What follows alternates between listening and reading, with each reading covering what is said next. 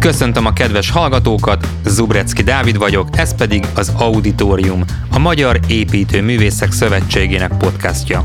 Az elmúlt négy évadban a fenntarthatóságról beszélgettünk, idén azonban látszólag témát váltunk. Öt adáson keresztül a Balaton régió építészetére fókuszálunk majd.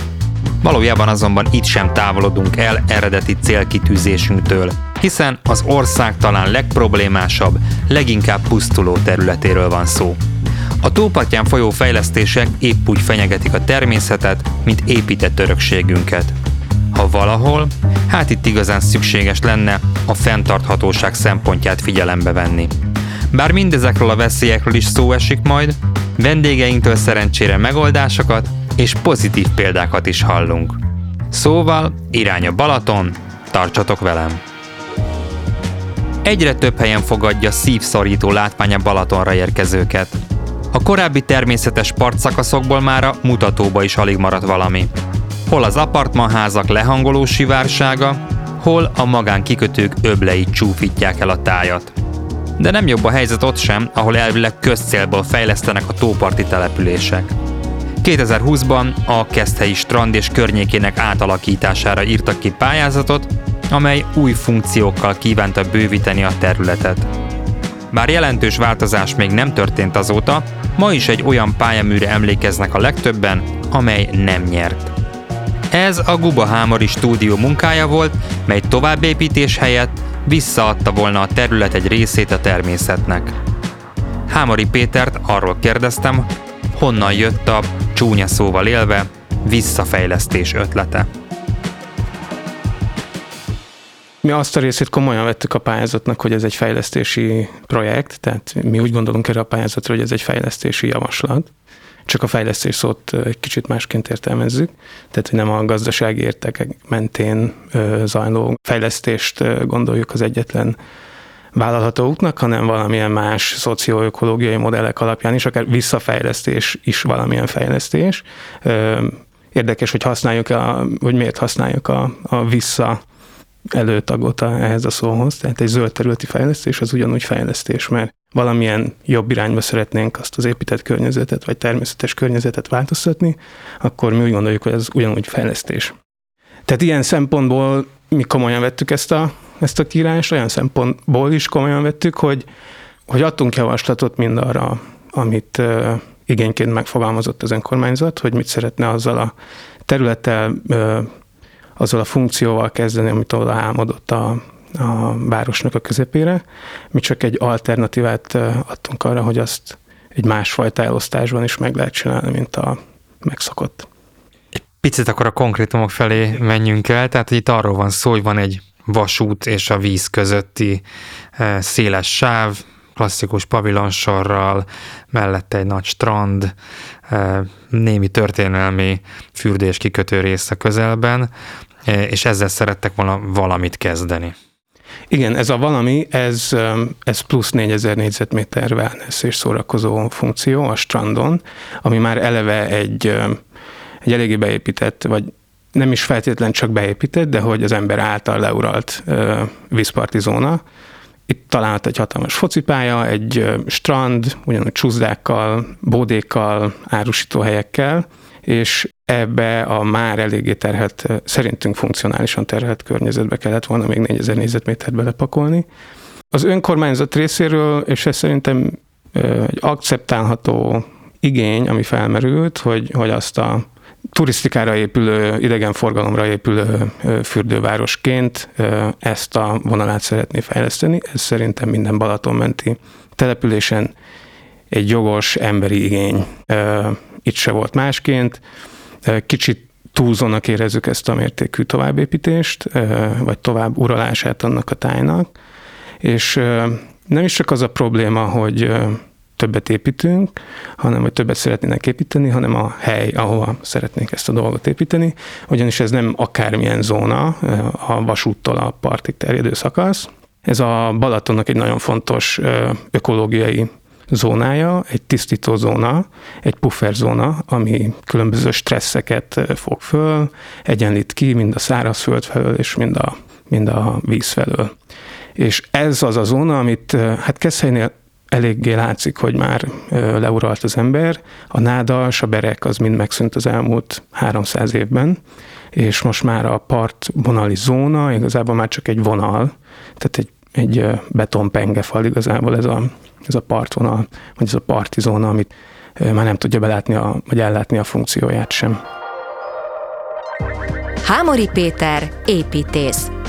Hámori Péter építész, a Guba Hámori stúdió társalapítója.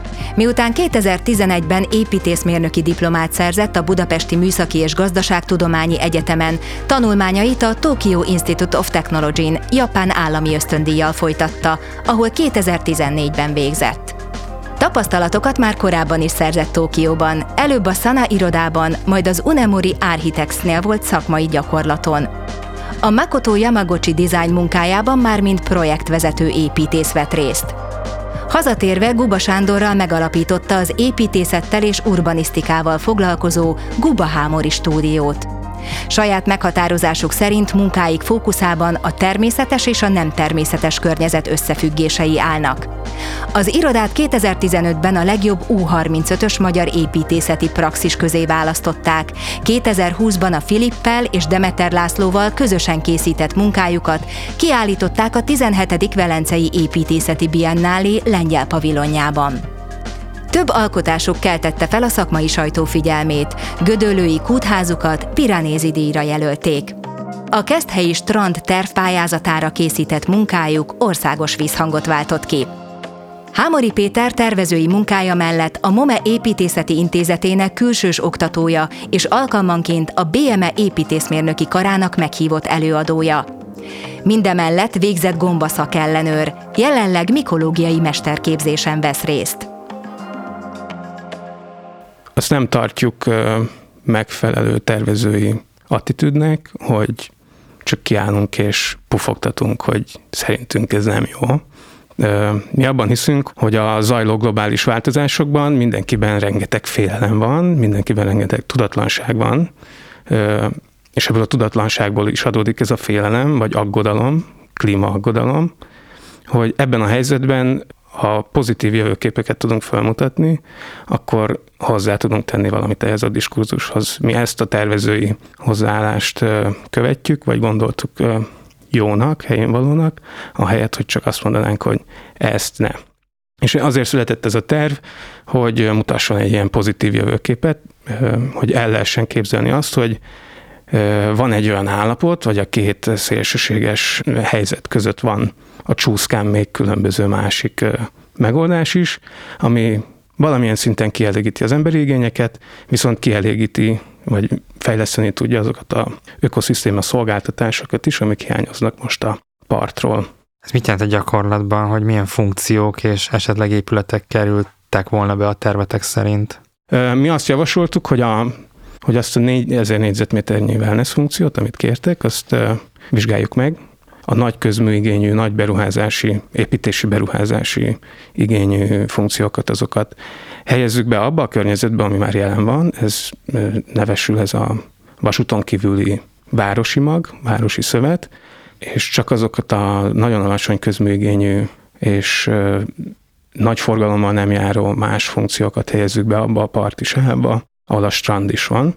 És ilyen szempontból a kis vécék, masszás pavilonok, árnyékoló pavilonok, ezek azok a ilyen apró léptékű beavatkozások, vagy kis csónakikötők, amik szerintünk nagyon jól meg tudnak férni egy, egy visszavadítottabb környezetben is, és azok a, a nagyobb közműigényű vagy hűtés-fűtés igénylő funkciók, amiket mi már túlzónak tartunk ebben a környezetben, azt, azt javasoltuk, hogy a, még a város központban 5 perc, 10 perc sétával elérhetően helyezzük el. És ez azt is jelenti, ugye, hogy hogy nem lesz minden olyan kényelmes. Tehát ez a terv, ez fölvállalja azt, hogy valamilyen kompromisszumokat hoznunk kell valószínű a jövőben, tehát nem fogunk mindent elérni egy karnyújtásnyira a strandon, lehet, hogy egy fél órára ki kell majd menni a városba, étterembe.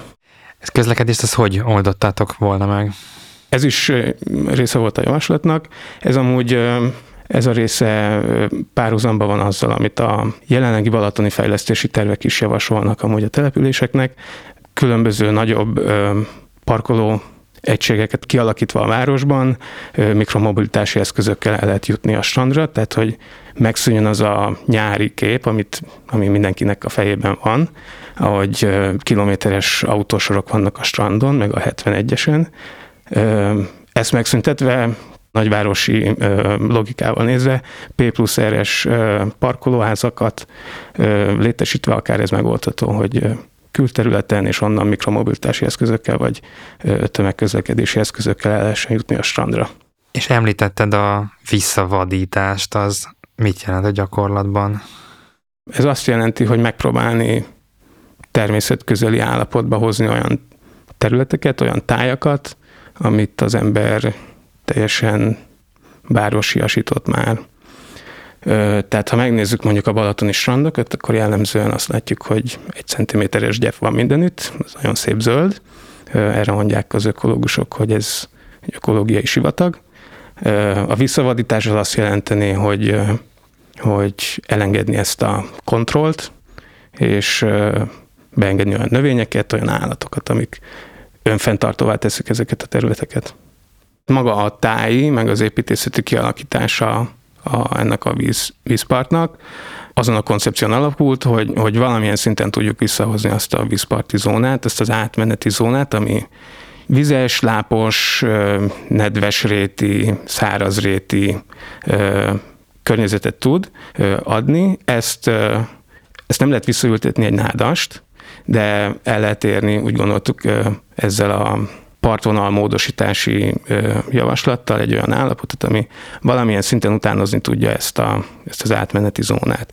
És ezért a, a jelenleg egyenes partvonal helyett mi egy ilyen gírbe-gúrba befele tavakkal, kifele kis félszigetekkel, vagy akár vadon hagyott szigetekkel szabdalt új vízparti vonal jött létre, és akkor ebben különböző szituációk tudnak kialakulni, tehát az újra kikotort földet föl tudjuk használni egy új domborzattá, akkor a belső tavaknál tudunk olyan fürdőhelyeket csinálni, ami egy kicsit eldugottabbak, az valamilyen embereknek az lehet, hogy szimpatikusabb is, mint kint lenni a nagyparton, valakiknek meg az a szimpatikus, aki tudnak menni egy stékfürdőre például aminek a, megvannak a történeti előképje, és hát Keszelyen pont ott van még egy fürdőház, ami valahol, mikor az 1800-as években alakult ki, amikor még nádas volt, és ez a földnyelv igazából az volt az összeköttetés a város meg a Balaton vízpartja között.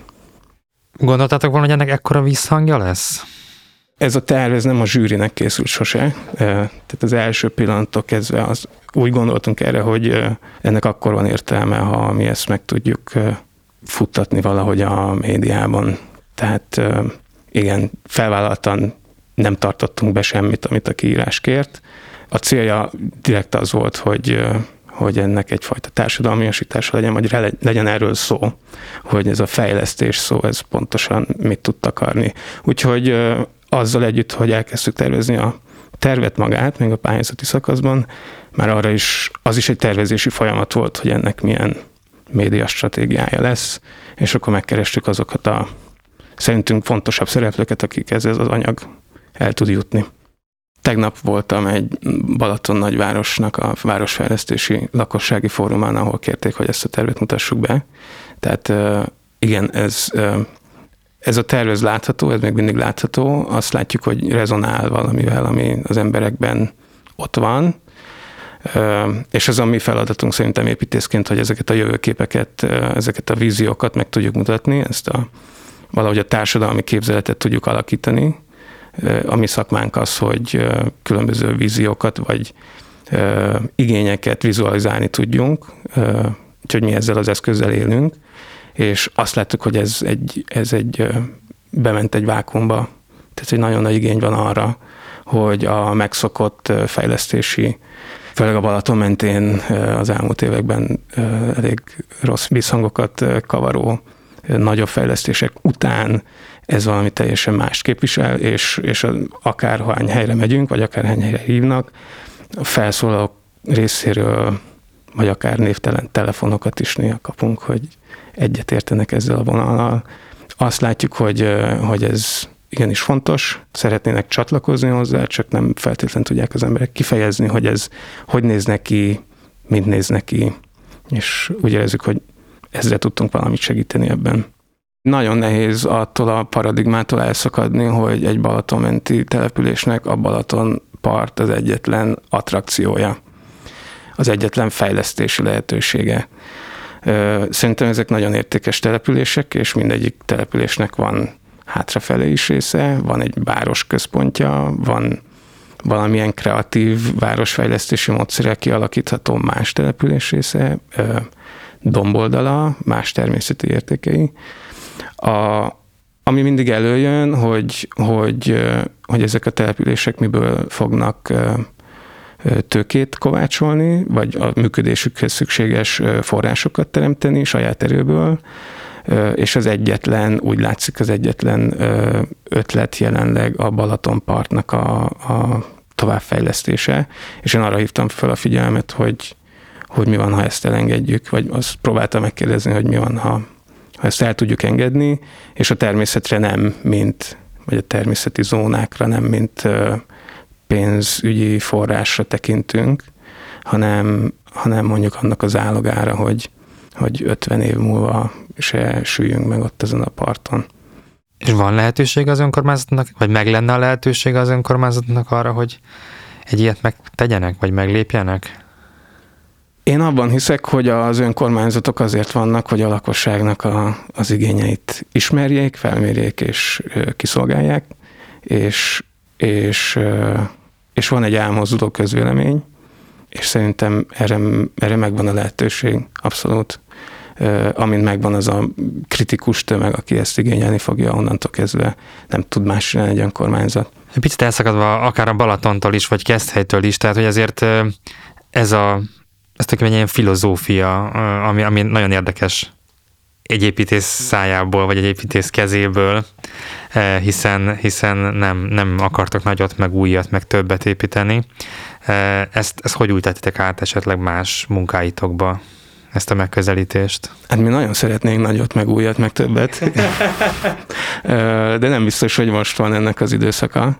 Tehát a, a, amin mi gondolkozunk, az valamiféle környezeti, meg társadalmi igazságosság, és, és van, van az építészetről egy ilyen, ilyen szerepkép, vagy magáról a szakmáról, hogy, hogy a széppel foglalkozunk, a, a jó terekkel foglalkozunk, a különböző térelméleteknek a, a valóság megvalósításával foglalkozunk. Ez, ez szerintem tök szuper, meg mi is ebben nevelkedtünk, ezt az oktatást kaptuk.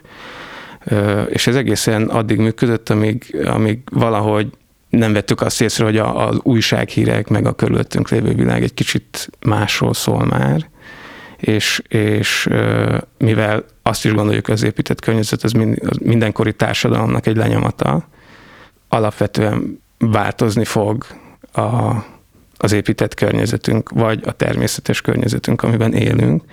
Úgyhogy ezen a gondolaton elindulva igazából kicsit előre nézünk, ö, és elhagyva ezt az esztétizáló szerepet, azt próbáljuk körüljárni, hogy majd, amikor szükség lesz rá, már most szükség van rá, de hogy majd, amikor oda is eljut a, a társadalom, hogy észbe kap, akkor legyenek már olyan víziók, olyan kidolgozott jövőképek, amiket elő lehet venni. Úgyhogy mi egy kicsit a közeljövőbe tekintve vizsgáljuk a szerepünket építészként, és a térhasználati, tájhasználati vagy területhasználati kérdéseket próbáljuk boncolgatni, ami azzal is jár, hogy, hogy nem csak a gépész tartószerkezeti tervezőinkkel beszélgetünk, hanem olyan emberekkel, akik egyáltalán nem a mérnöki tudományból jönnek, hanem társadalomtudományokból vagy természettudományokból, mert hogy ott van egy olyan tudás már, ami, ami szükséges ahhoz, hogy ezt a, ezt a komplex képet fel tudjuk dolgozni valahogy. Van egy másik pályázati anyagunk, ez idén készült. A, a Budapesten az Akadémia Parknak a fejlesztési terve, tervére egy ötletpályázaton volt kiírva, és ott azt a, azt a gondolatot vittük végig, hogy egy városi szövet is valószínűleg át fog alakulni, mind a klíma, klímaváltozás miatt, tehát hogy adaptálódnia kell az épített környezetnek ahhoz, hogy mondjuk a, a nyarak, vagy a különböző extrém hő terhelések azok elviselhetőek legyenek. Tehát egy újfajta sűrűségi szövetváltozást néztünk meg, hogy mint ismeretes a Szélkálmán tértől kifelé elindul egy nagyon érdekes két-három emeletes budai villa sor, de egy szőnyekként van kint hűvös völgyig, és ez a nagyon egyenletes, szőnyegszerű színterületi mutatót megtartva egy egy újfajta sűrűséget hoztunk létre, toronyházakat, tehát horizontálisan egy kicsit beszűkítettük az épített környezetet, és ugyanazt a négyzetmétert elindítottuk fölfelé. Szeretnénk ezt megvizsgálni, hogy mi történik akkor, hogy ha egy kicsit újra újraosztjuk ezt a sűrűséget, ami már megvan. Ennek vannak különböző klímaadaptációs okai, szél, a szélnek a kihasználása, annak a hűtőhatásának a kihasználása, a hőszigetnek a csökkenésére ez alkalmas, zöld területeknek a, az implementációra alkalmas. Szóval vannak ilyen kísérleteink, ezeket jellemzően pályázati formában tudjuk megvalósítani. Emellett én tanítok a, a Momén a mesterképzésen, és ott most az előző fél évben Molnár Beával azt a tematikát vittük végig, hogy mi történik 2080-ban egy civilizációs összeomlás során, amikor már nincsen erőforrásunk, és ott is ugyanerről volt szó egy kicsit, hogy egy megváltozó társadalom, egy, egy máshogy, máshogy működő társadalom milyen épített környezetet alakít ki maga körül és azt vizsgáltuk a hallgatókkal, hogy egy apai pusztai, ami a Kiskonsági Nemzeti Parknak az északi részén található Majorság, illetve Terézvárosi ö, lakótömb, ezek hogy változnak egy összeomlás során, nagyon érdekes eredmények születtek. Azért kezdtünk bele ebbe a beával, mert láttuk, hogy tavaly volt Gerencsi Andrásnak egy, egy nagy portkavart vitaindító cikke, ami arról szólt, hogy, hogy nincsen már megfelelő nyersanyag, a Földön ahhoz, hogy ez a modern civilizáció ez fenntartható maradjon, ezért 2040-re ő vizionált egy civilizációs összeomlást, és szerintünk ez, ez egy olyan dolog, amit érdemes körbejárni. Ez nem azt jelenti, hogy meg fogunk ki fog pusztulni az emberiség, hanem hogy másféle keretek között fogunk élni. És azt szerettük volna megnézni, hogy a két végletben, vagy a két banalitásban, a az ökóközösségben, kint a, a pusztában, vagy a városban, ahol minden lehetőség adott most, hogy fognak ezek átalakulni. Úgyhogy arra kértük a hallgatókat, hogy állítsanak fel egy szenáriót, hogy szerintük mi, mi történik 2080-ra, és akkor valaki azt, hogy volt olyan csapat, aki azt járta végig, hogy Terézvárosban egy egy ilyen öldöklő háború után megmaradt néhány száz ember, hogy tud kolonizálni egy ott maradt nyersanyaghalmot, ami a tömbből bomlott le.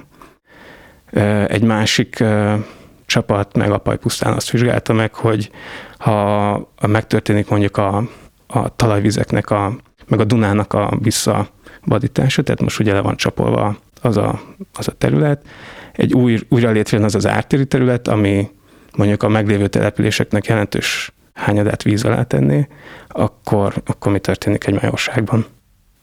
Az építészet oktatásban is megvan még az a paradigma, hogy házat kell tervezni, meg ezt abszolút értjük, tehát meg kell tanulni, hogy kell lépcsőt szerkeszteni, hogy kell családi házat megtervezni, viszont azt is gondoljuk, hogy, hogy az a fajta globális átalakulás, ami folyamatban van, ahhoz meg rengeteg komplex rendszert kell megérteni, és a, tervezői létnek ez is egy feladata, hogy, hogy ezeket kezelni tudjuk, átlássuk.